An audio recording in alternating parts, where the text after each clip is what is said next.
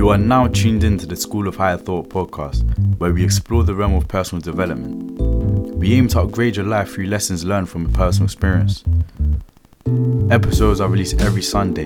For more updates and other empowering content, please follow our other social medias in the description below. I hope you've got your notepads ready.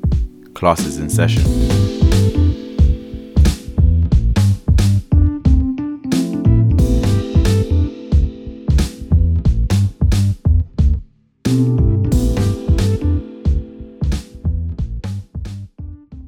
Bro, I'll tell you this. I'm not a millionaire on this third dimension. I'm not. You know what I'm saying? Mm. But I'm telling you this, I'm a billionaire. And when I when I wake up, I feel it. You know what I'm saying? When I go through my day, I feel it. I Mm. think about it.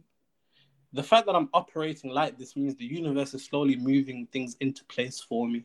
Mm. You know what I'm saying? The universe is slowly putting things into my way that are going to help me get on that journey. And that's the faith. You need definitely. to you need to act like you're living the reality that you desire.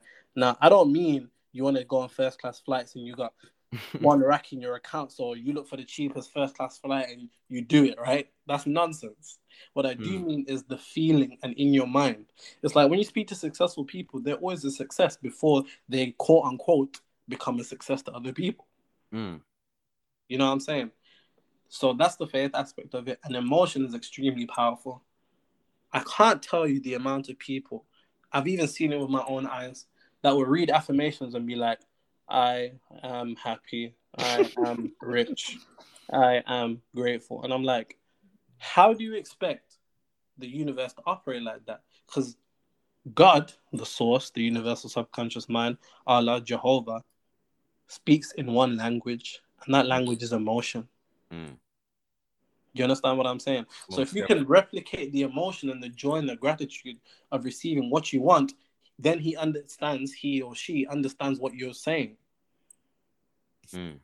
And then in turn will give you that exactly what you want. So when it comes to emotion, it has to be the driving force. And typically people love motivation.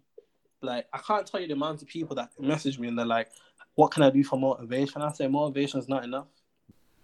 What you just heard is a snippet of what is to come this Sunday. Tune into the School of Higher Thought podcast. This episode will release at 8 a.m. Stay tuned.